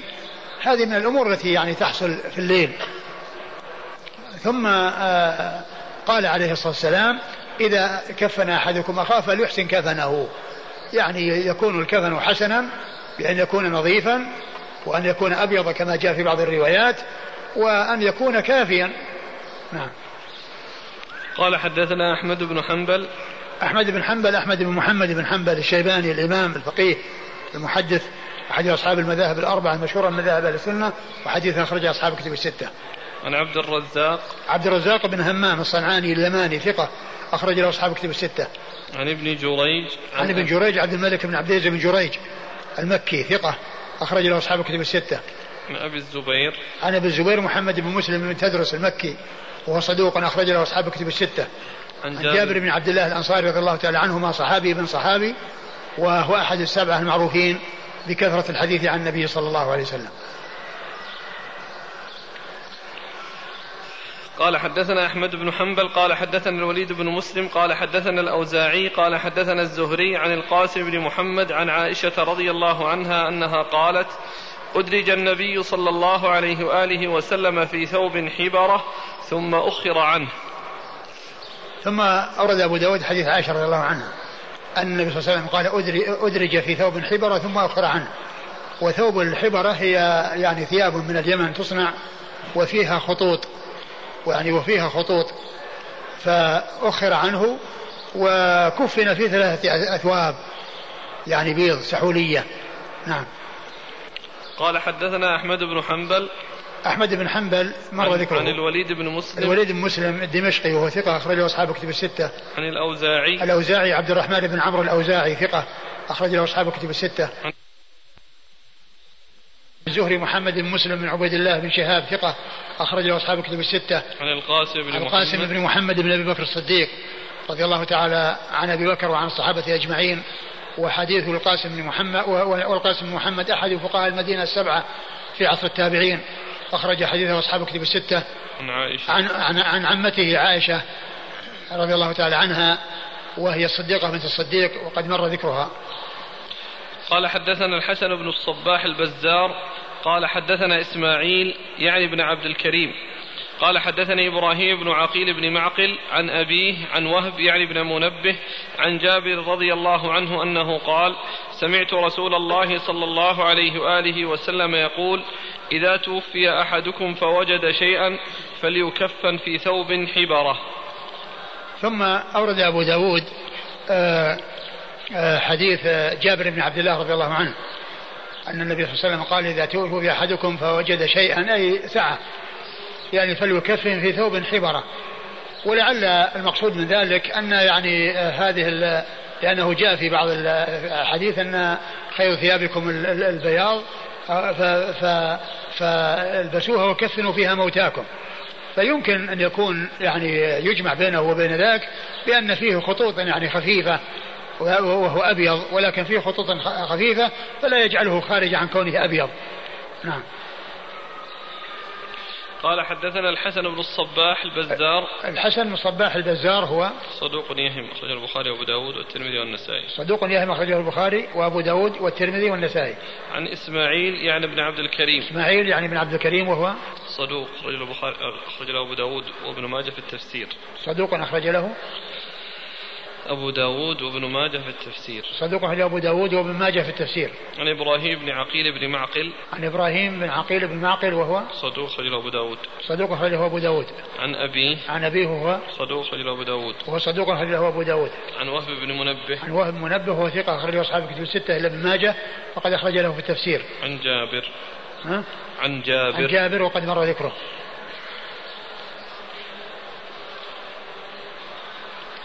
قال حدثنا أحمد بن حنبل قال حدثنا يحيى بن سعيد عن هشام قال أخبرني أبي قال أخبرتني عائشة رضي الله عنها أنها قالت كفن رسول الله صلى الله عليه وآله وسلم في ثلاثة أثواب يمانية بيض ليس فيها قميص ولا عمامة. ثم ورد أبو داود حديث عائشة رضي الله عنها أن النبي صلى الله عليه وسلم كفن في ثلاثة أثواب يمانية بيض ليس فيها قميص ولا عمامة. يعني ليس من جملة هذه الثلاثة قميص ولا عمامة. يعني معنى ذلك أن أن كل كفنة هو ثلاثة أثواب ثلاثة أثواب بيض ليس منها قميص ولا عمامة. يعني معناه أن أن أن الذي كفن به ثلاثة فقط. ولو كان يعني آه، فيها قميص أو عمامة لكانت يعني معناها أنها يعني آه ثلاثة ولكن آه فيها قميص وفيها عمامة. لكن المقصود من ذلك هو نفي وجود العمامة في التكفين. لا أنها من يعني آه أن أنها يعني أن الثلاثة زائدة عن القميص والعمامة وأن في قميص وعمامة وثلاث, وثلاث أثواب. لا وإنما هي ثلاث أثواب. هذه الثلاث الأثواب ليس من جملتها قميص ولا عمامة. المقصود أنه كفن بثلاث لفائف بيض ثلاثة أثواب بيض أي قطع من القماش بيضاء.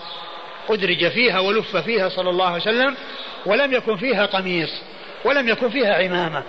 نعم.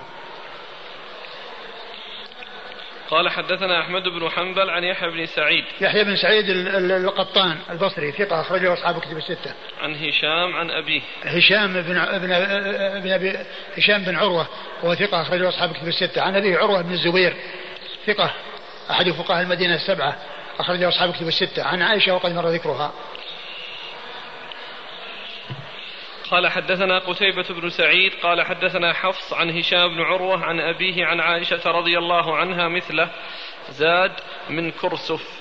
قال فذكر لعائشة قوله فذكر لعائشة قولهم في ثوبين وبرد وبرد حبرة فقالت قد أتي بالبرد ولكنهم ردوه ولم يكفنوه فيه. ثم ورد أبو داود حديث عائشة من طريق أخرى وأنه كفن يعني في ثوبين قال إيش لفظه؟ قال إيش؟ زاد من كرسف زاد من كرسف يعني نوع ال نوع ال القماش ونوع الثياب. نعم. قال فذكر لعائشة قولهم في ثوبين وبرد حبرة. في ثوبين وبرد حبرة. يعني آه يعني معناه أنه في ثوبين والثالث يعني من الحبرة. قالت قالت قد أتي بالبرد ولكنهم ردوه ولم يكفنوه فيه. قالت قد أتي بالبرد ولكنهم ردوه ولم يكفنوه فيه.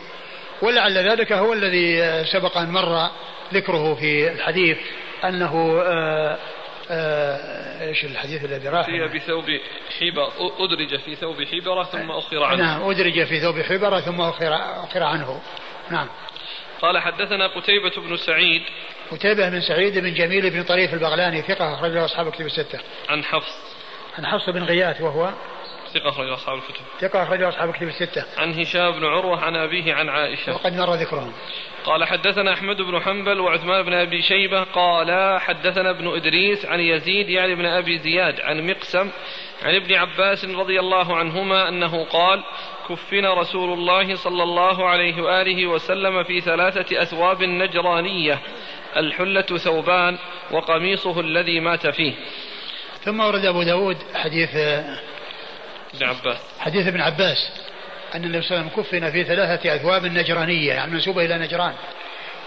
أه, آه، حل إيش؟ ثلاثة أثواب نجرانية الحلة ثوبان الحلة ثوبان. الحلة هي المكونة من إزار ورداء. يعني معناه إزار ورداء وقميص. يعني فكان كفن في إزار ورداء الذي يقال له حلة لأن الحلة هي مكونة من شيئين. يعني فإذا كان إزارا بدون رداء أو رداء ما يقال له حلة وإنما هي اسم لمجموع الشيئين وثالث قميص. وهذا غير صحيح لأنه في إسناده يزيد بن أبي زياد وهو ضعيف ثم أيضا هو يخالف الحديث الصحيحة التي أنه كفن بثلاثة أثواب ليس فيها قميص ولا عمامة وهذا فيه ذكر القميص. نعم. قال أبو داود قال عثمان في ثلاثة أثواب حلة حمراء وقميصه الذي مات فيه. أه حلة حمراء قال قال عثمان قال قال عثمان يعني بن أبي شيبة. نعم. أه حلة حمراء يعني مكونة من من شيئين. وقميصه الذي مات فيه يعني مثل الذي قبله إلا أنه قال حلة يعني مع مكونة من شيئين ووصفها بأنها حمراء نعم قال حدثنا أحمد بن حنبل وعثمان بن أبي شيبة. عثمان بن أبي شيبة اخرج ثقة اخرج أصحاب الكتب الستة إلا الترمذي وإلا النسائي فقد أخرج له في عمل اليوم والليلة. عن ابن إدريس. عن إدريس عبد الله بن إدريس وهو ثقة أخرجه أصحاب الكتب الستة. عن يزيد يعني ابن أبي زياد. يزيد يعني ابن أبي زياد وهو ضعيف. نعم. أخرج له البخاري تعليقا ومسلم وأصحاب السنن. البخاري تعليقا ومسلم وأصحاب السنن. عن مقسم. عن مقسم وهو ثقة أخرجه أصحاب كتب الستة. صدوق أخرجه البخاري وأصحاب السنن صدوق أخرجه البخاري وأصحاب السنن عن ابن عباس. عن ابن عباس عبد الله بن عباس بن عبد المطلب ابن عم النبي صلى الله عليه وسلم وأحد العباد الأربعة من أصحابه وأحد السبعة المعروفين بكثرة الحديث عن النبي صلى الله عليه وسلم. قال يرحمه الله تعالى باب كراهية المغالاة في الكفن. استمر الأذان قريب. قال حدثنا محمد بن عبيد بن عبيد المحاربي. قال حدثنا عمرو بن بن هاشم أبو مالك الجنبي عن إسماعيل بن أبي خالد عن عامر عن علي بن أبي طالب رضي الله عنه أنه قال لا تغال لي في كفن فإني سمعت رسول الله صلى الله عليه وآله وسلم يقول لا تغالوا في الكفن فإنه يسلب سلبا سريعا. ثم أورد أبو داود باب كراهية, كراهة المغالاة في الكفن. هذه الترجمة يعني ذكر صاحب عن المعبود أنها توجد في بعض النسخ وأكثر النسخ لا وجود لهذه الترجمة فيها. ومعنى ذلك أن الأحاديث التي فيها هي ضمن الكفن وهو الباب الذي سبق. ويعني مما يوضح مما يوضح أن هذه الترجمة أن الأولى عدم وجودها وأن الصحيح عدم وجودها أنه ذكر فيها أشياء ليس فيها مغالاة ففيها حديث الرجل الذي يعني ما وجدوا إلا نمرة يعني ما تستر جسده كله. فالرسول قال اجعلوها على رأسه ثم اجعلوا على يعني باقي جسده يعني شيء من الور من, من, الشجر. فهذا ليس فيه مغالاة الحديث الأول نعم فيه مغالاة ولكن يعني الأحاديث الأخرى ليست كذلك. وإذا فكون الترجمة غير موجودة وتبقى تحت كلها تحت باب الكفن تحت الأحاديث التي فيها تحت باب الكفن وفيها المغالاة وغير المغالاة هذا هو المناسب وهذا هو الأولى. نعم المتن. عن علي رضي الله عنه قال لا تغالي لي في كفن. فإني سمعت رسول الله صلى الله عليه وسلم يقول لا تغالوا في, في الكفن فإنه يسلب سلبا سريعا. قال علي رضي الله عنه لا تغالي لي في كفن يعني عندما أموت لا يغالى لي كفن فإني سمعت رسول الله صلى الله عليه وسلم يقول لا تغالوا في الكفن فإنه يسلب سلبا سريعا يعني معناه أنه يذهب ويعني الحي أولى به من الميت لأن الأرض ستأكله وسينتهي يعني بسرعة. نعم. قال حدثنا محمد بن عبيد المحاربي. محمد بن عبيد المحاربي صدوق أخرج له. أبو داود والترمذي والنسائي. أبو داود والترمذي والنسائي. عن عمرو بن هاشم أبو مالك الجنبي. عن عمرو بن بن هاشم. م. أبو مالك الجنبي وهو لين الحديث وهو لين الحديث أخرج له. أبو داود والنسائي. أخرجه أبو داود والنسائي. عن إسماعيل بن أبي خالد. إسماعيل بن أبي خالد ثقة أخرجه أصحاب كتب الستة. عن عامر. عن عامر. عن علي عامر الشعبي. عن عامر هو الشعبي عامر بن شراحيل الشعبي ثقة أخرجه أصحاب في الستة عن علي رضي الله عنه وقد مر ذكره. والحديث في إسناده ذاك الذي لين الحديث فهو غير صحيح. ولكن المغالاة كما هو معلوم يعني مطلوبة أنه لا يغالى في المهر في ال في ال في, ال في الكفن. لا يغالى في الكفن كما أنه لا يقصر في الكفن وإنما التوسط والاعتدال هو المطلوب. نعم. قال حدثنا محمد بن كثير قال أخبرنا سفيان عن الأعمش عن أبي وائل عن خباب رضي الله عنه أنه قال إن مصعب بن عمير رضي الله عنه قتل يوم أحد ولم يكن له إلا نمرة. كنا إذا غطينا بها رأسه خرج رجلاه. وإذا غطينا رجليه خرج رأسه فقال رسول الله صلى الله عليه وآله وسلم غطوا بها رأسه واجعلوا على رجليه شيئا من الإذخر. ثم ورد أبو داود حديث خباب رضي الله عنه أن مصعب بن عمير رضي الله عنه استشهد يوم أحد وأنهم لم يجدوا له إلا نمرة فكانوا إذا غطوا بها رجلاه يعني بدا رأسه وإذا غطوا رأسه بدت رجلاه فجاءوا إلى النبي صلى الله عليه وسلم وقال غطوا بها رأسه وجعلوا على رجليه شيئا من الإذخر يعني من الشجر الذي هو يعني طيب الرائحة. ف يعني هذا يدلنا على يعني هذا يوضح لنا أن الترجمة التي مرت وهي المغالاة كراهية المغالاة أن عدم وجودها أولى من وجودها لأن هذا ليس في مغالاة بل هذا يعني فيه ضرورة وفيه يعني آه، حاجة شديدة. وقد سبق أن مر أن أن أن أنه كثر القتلى وقلت الثياب وكان يجمع بين الاثنين والثلاثة في ثوب واحد. يعني معناه الذي يكفي الثلاثة الواحد يقسم على ثلاثة. الذي كان يكفي لواحد يقسم على ثلاثة للقلة. وهذا مثال من أمثلته. كونهم ما وجدوا له إلا نمرة فالرسول صلى الله عليه وسلم آه، أمر بأن تجعل على رأسه وأن يجعل على رجليه شيء من كافور ثم شيء من الذخر ثم أيضا يعني الحديث يدل على أن أن آه، حاجة أن الإنسان إذا كان لم يكن له يعني شيء يعني إلا ما يكفن به فإن ذلك مقدم على الميراث وعلى الوصية مقدم على الميراث والوصية وعلى وعلى سداد الدين. يعني ما يكون به التكفين وما يلزم لذلك فإنه يكون مقدما على غيره. نعم. حدثنا محمد بن كثير. محمد بن كثير العبدي ثقة أخرج له أصحاب كتب الستة. عن سفيان. عن سفيان الثوري ثقة أخرج له أصحاب كتب الستة. عن الأعمش. عن الأعمش سليمان بن مهران الكاهلي الكوفي ثقة أخرج له أصحاب كتب الستة. عن أبي وائل. عن أبي وائل وهو شقيق بن سلمة. ثقة, ثقة مخضرم أخرج له أصحاب الكتب الستة. عن خباب. عن خباب بن أرت رضي الله عنه حديثه. أخرجه أصحاب الكتب. أخرجه أصحاب الكتب الستة. قال حدثنا أحمد بن صالح قال حدثني ابن وهب قال حدثني هشام بن سعد عن حاتم بن أبي نصر عن عبادة بن نسي عن أبيه عن عبادة بن الصامت رضي الله عنه عن رسول الله صلى الله عليه وآله وسلم أنه قال خير الكفن الحلة وخير الأضحية الكبش الأقرن ثم ورد أبو داود هذه الترجمة هذا الحديث حديث حديث عبادة. بن الصامت رضي الله تعالى عنه قال خير الكفن حلة وخير الأضحية الكبش الأقرن. والحلة يعني كما عرفنا أن المكونة من من من إزار ورداء. يعني المكونة من إزار ورداء هذه الحلة. ولكن الحديث ضعيف. وقد مر أن الرسول صلى الله عليه وسلم كفن بثلاث أثواب والحلة ثوبان والحديث ضعيف.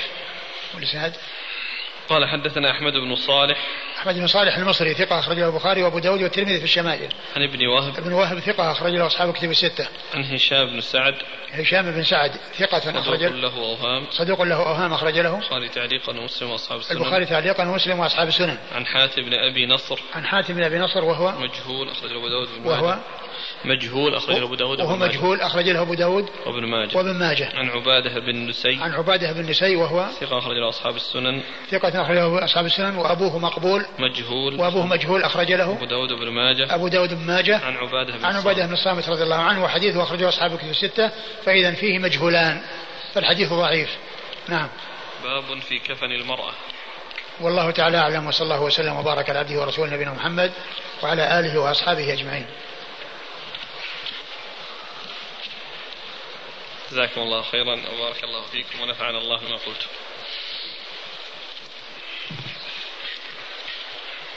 في مجال ولا نمشي؟ سؤال أو سؤالين. نعم.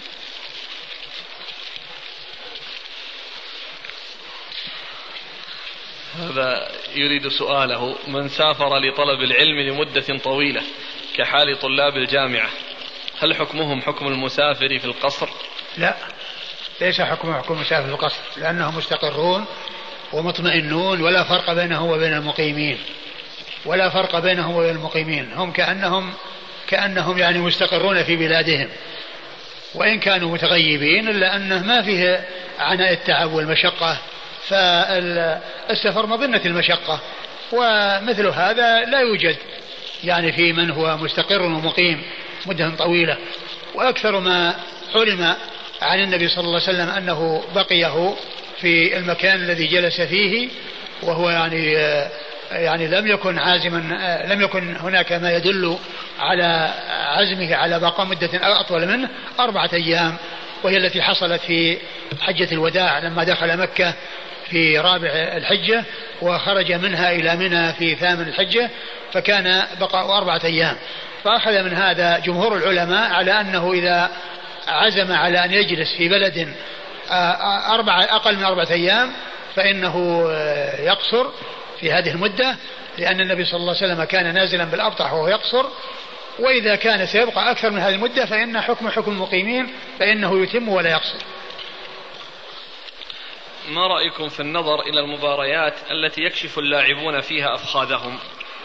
والله يعني حتى النظر في المباريات لو كانوا لو كانوا يعني لا لا, لا يكشفون أفخاذهم ما كان ينبغي الإنسان أن يشغل نفسه في ذلك. ما كان يشغل نفسه في ذلك وإذا كان معها كشف الأفخاذ فهو من باب أولى. جزاكم الله خير وبارك الله فيكم بسم الله الرحمن الرحيم. الحمد لله رب العالمين والصلاة والسلام على عبد الله ورسوله نبينا محمد وعلى آله وصحبه أجمعين. أما بعد قال الإمام أبو داود السجستاني يرحمه الله تعالى باب في كفن المرأة. قال حدثنا أحمد بن حنبل قال حدثنا يعقوب بن إبراهيم قال حدثنا أبي عن ابن إسحاق قال حدثني نوح بن حكيم الثقفي.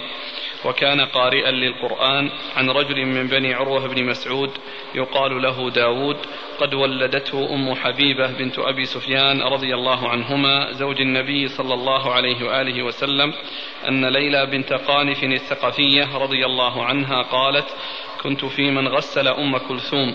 بنت رسول الله صلى الله عليه وآله وسلم عند وفاتها فكان أول ما أعطانا رسول الله صلى الله عليه وآله وسلم الحقى ثم الدرع ثم الخمار ثم الملحفة ثم أدرجت بعد في الثوب الآخر قالت ورسول الله صلى الله عليه وآله وسلم جالس عند الباب معه كفنها يناولناها يناولناها ثوبا ثوبا.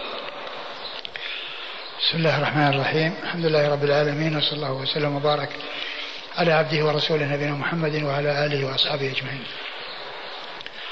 أما بعد يقول الإمام أبو داود السجستاني رحمه الله تعالى باب في كفن المرأة. أي كيف تكفن؟ يعني قد مر آه، في الباب السابق ذكر الكفن وكله يتعلق بالرجال وهنا قال باب في كفن المرأة. أي كيف تكفن؟ وقد أورد أبو داود رحمه الله حديث ليلى بنت قانف الثقفية رضي الله تعالى عنها أنها كانت في من في من آه، غسل آه، بنت رسول الله صلى الله عليه وسلم أم كلثوم وأن الرسول صلى الله عليه وسلم كان أعطاهم يعني معه معه الأكفان وكان يناولهم إياها واحدا واحدا فأعطاهم ال ال ال الحقى أي الذي هو الحق وهي الإزار ثم أعطاهم الدرع وأعطاهم الملحفة. الدرع الحقى ثم الدرع ثم الخمار ثم الملحفة. ثم الخمار ثم الملحفة. والملحفة هي ال ال ال ال الذي يلتحف به ويلتف به. ثم أدرجت في الثوب الآخر. ثم أدرجت في الثوب الآخر يعني آخر شيء الذي يكون يعني آه، فوق هذه الأشياء والتي يكون محيط بهذه الأشياء التي ذكرت. وعلى هذا فيكون فيها الحقى الذي هو حق النبي صلى الله عليه وسلم. وكذلك أيضا أعطاهم الحقى ثم الدرع الذي هو القميص ثم الخمار الذي يكون على الرأس. ثم الملحفة ثم أدرجت في الثوب الآخر فتكون يعني على ذلك يعني خمسة أشياء. وقد سبق أن مر أن الرجل يكفن في ثلاثة أثواب يعني ليس فيها قميص ولا عمامة. وهذا الحديث الذي أورده أبو داود آه، آه، ضعيف لأن فيه آه، نوح بن حكيم وهو مجهول كما قال الحافظ بن حجر. وقال فيه الذهبي إنه لا يعرف ولم يذكر آه، الحافظ في تهذيب التهذيب أو إلا إلا ذكر ابن حبان له في الثقات. وأيضا ذكر محمد بن إسحاق آه، أنه كان قارئا للقرآن. ولهذا آه، حكم الذهبي عليه بأنه غير معروف وحكم عليه أيضا الحافظ بن حجر بأنه مجهول ولم يروى عنه إلا محمد بن إسحاق. ولم يروي إلا عن يعني آه، عن داود نعم. إلا عن داود الذي ولدته أم حبيبة رضي الله تعالى عنها. وعلى هذا فيكون الحديث غير ثابت و ولم يأتي ويعني شيء يتعلق بالنساء يعني فيما يخصهن إلا هذا الحديث. وعلى هذا فيكون الحكم في حق الرجال والنساء واحد بأنهم يلفون في ثلاث لفائف بيض. كما جاء في حق الرجال لأن الأصل هو التساوي بين الرجال والنساء في الأحكام إلا إذا جاء شيء ثابت يتميز به الرجال عن النساء أو النساء عن الرجال. والحديث هذا غير ثابت لهذا الشخص الذي في إسناده وهو نوح بن حكيم الذي هو مجهول يعني غير معروف. نعم. تعليق صحيح؟ أن هذه القصة كانت لزينب. ما أدري الله أعلم لكن قصة زينب معروف أن أن أم عطية يعني آه، غسلتها وقد ثبت ذلك في الصحيح وأما هذه القصة يعني قيل إنها زينب ولكن لا ندري. قال حدثنا أحمد بن حنبل أحمد بن حنبل أحمد بن محمد بن حنبل الشيباني الإمام بفقيه محدث أحد أصحاب المذاهب الأربعة المشهورة من مذاهب أهل السنة وحديث أخرج أصحاب كتب الستة. عن يعقوب بن إبراهيم. عن يعقوب بن إبراهيم بن سعد وهو ثقة أخرج أصحاب كتب الستة. عن أبيه عن أبيه وهو ثقة أخرج أصحاب كتب الستة. عن ابن إسحاق. عن ابن إسحاق محمد بن إسحاق المدني وهو صدوق أخرج البخاري تعليقا ومسلم وأصحاب السنن. وهو مدلس ولكنه صرح بالتحديث هنا يعني فما فما في روايته إشكال وإنما الإشكال في شيخه الذي هو نوح بن حكيم الذي هو مجهول أخرج له أبو داود. وكان قارئا للقرآن. وكان قارئا للقرآن يعني يقول ابن إسحاق وكان قارئا للقرآن. وهذا لا يعتبر تعديل وتوثيق لأن الشخص قد يكون قارئا للقرآن ولا يكون ثقة. عن رجل من بني عروة بن مسعود يقال له داود. عن رجل من بني عروة بن مسعود, مسعود يقال له داود. وهو ثقة أخرج له البخاري تعليقا وأبو داود النسائي البخاري تعليقا وأبو داود النسائي قد ولدته أم حبيبة ولدته أم حبيبة. فسر بتفسيرين. أنها ولدته يعني ربته أو أنها ولدته يعني صارت قابلة يعني عند ولادته.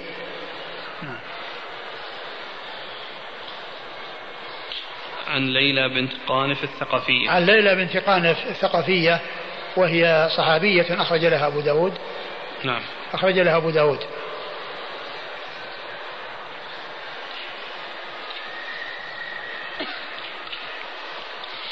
قال رحمه الله تعالى باب في المسك للميت. قال حدثنا مسلم ابن إبراهيم. قال حدثنا المستمر بن الريان عن أبي نضرة عن أبي سعيد الخدري رضي الله عنه أنه قال قال رسول الله صلى الله عليه وآله وسلم أطيب طيبكم المسك. ثم ورد أبو داود باب المسك الميت أي استعماله في حق الميت وتطيبه به. وورد فيه حديث أبي سعيد رضي الله تعالى عنه أن النبي صلى الله عليه وسلم قال اطيب طيبكم المسك. وهذا مطلق يعني فيكون يعني للأحياء والأموات. يعني يكون يعني للأحياء والأموات يطيب به يتطيب به الأحياء ويطيب به الأموات. نعم. قال حدثنا مسلم بن إبراهيم. مسلم بن إبراهيم الفراهيدي ثقة. أخرج له أصحاب كتب الستة. عن المستمر بن الريان. عن المستمر بن الريان وهو ثقة أخرجه مسلم وأبو داود والترمذي والنسائي. ثقة أخرجه مسلم وأبو داود والترمذي والنسائي. عن أبي نضرة. عن أبي نضرة هو المنذر بن مالك بن قطعة وهو ثقة. أخرج له البخاري تعليقا البخاري تعليقا ومسلم وأصحاب السنن. عن أبي سعيد. عن أبي سعيد الخدري رضي الله عنه. سعد بن مالك بن سنان صاحب رسول الله صلى الله عليه وسلم. مشهور بكنيته ونسبته وهو أحد السبعة المعروفين بكثرة الحديث عن النبي صلى الله عليه وسلم. قال يرحمه الله تعالى باب التعجيل بالجنازة وكراهية حبسها. قال حدثنا عبد الرحيم بن مطرف الرؤاسي أبو سفيان وأحمد بن جناب. قال حدثنا عيسى قال أبو داود هو ابن يونس.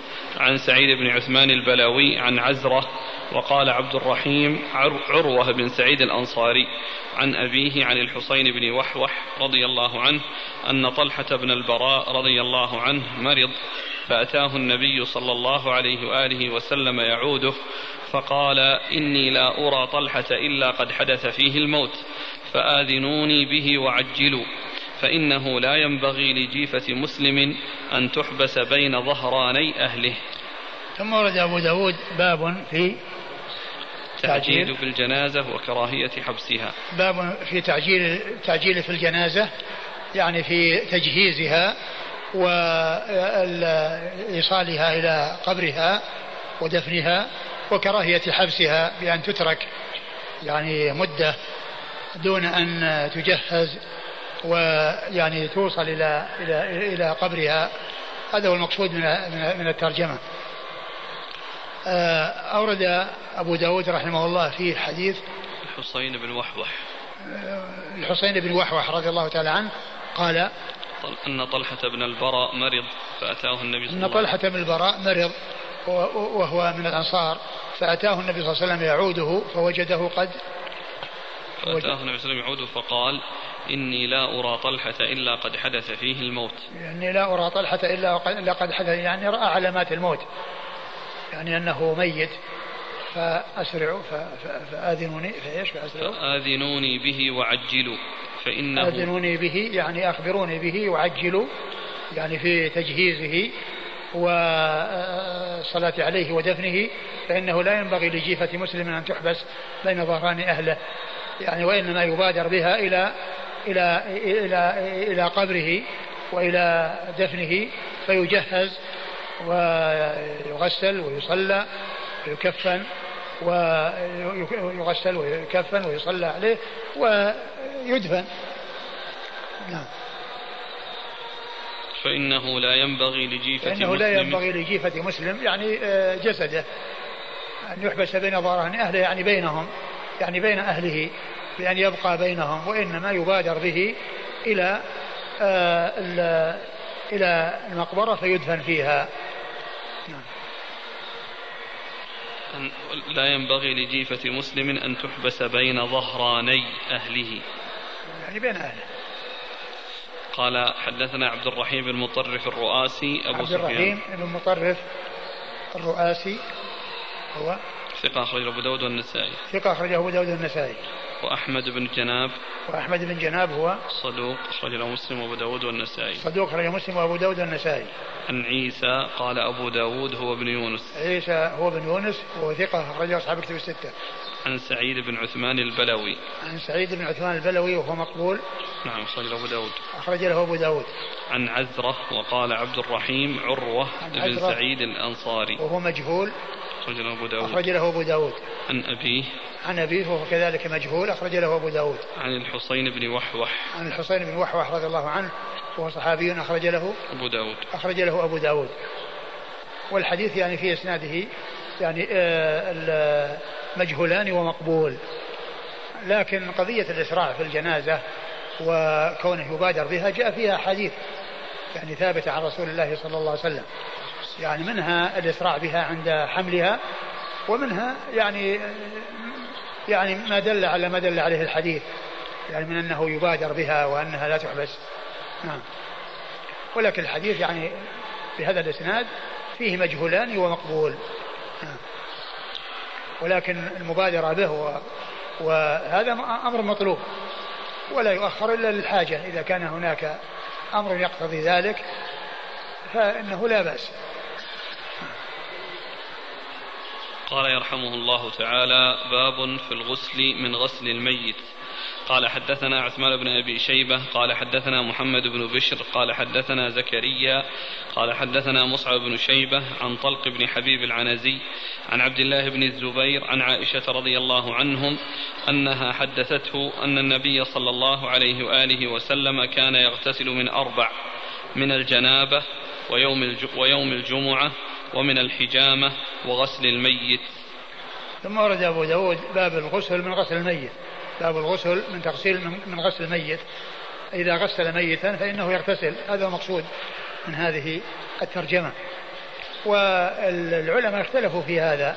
منهم من قال إنه آه أنه يغتسل إذا يعني غسله وأنه يتوضأ. ومنهم من قال يكفي الوضوء. ومنهم من قال إنه لا يلزم يعني آه لا هذا ولا هذا وتكلموا في الحديث أو الحديثين اللذين ورد يعني في ذلك. وأحد الحديثين يعني ضعيف. والثاني آه، يعني صححه بعض أهل العلم ويعني آه، وحملوا يعني ما جاء من الغسل والأمر بالغسل والوضوء إنما هو على الاستحباب. إنما هو على الاستحباب وليس على الوجوب. و مش قال فيه ثم ورد حديث عائشة رضي الله عنها أن النبي صلى الله عليه وسلم كان يغتسل من أربعة أشياء من الجنابة والجمعة ومن الحجامة ومن ومن ومن غسل من غسل الميت. ومحل الشاهد هو هذه الجملة الأخيرة أو الفقرة الأخيرة التي هي غسل الميت. ولكن الحديث يعني في إسناده يعني من هو متكلم فيه.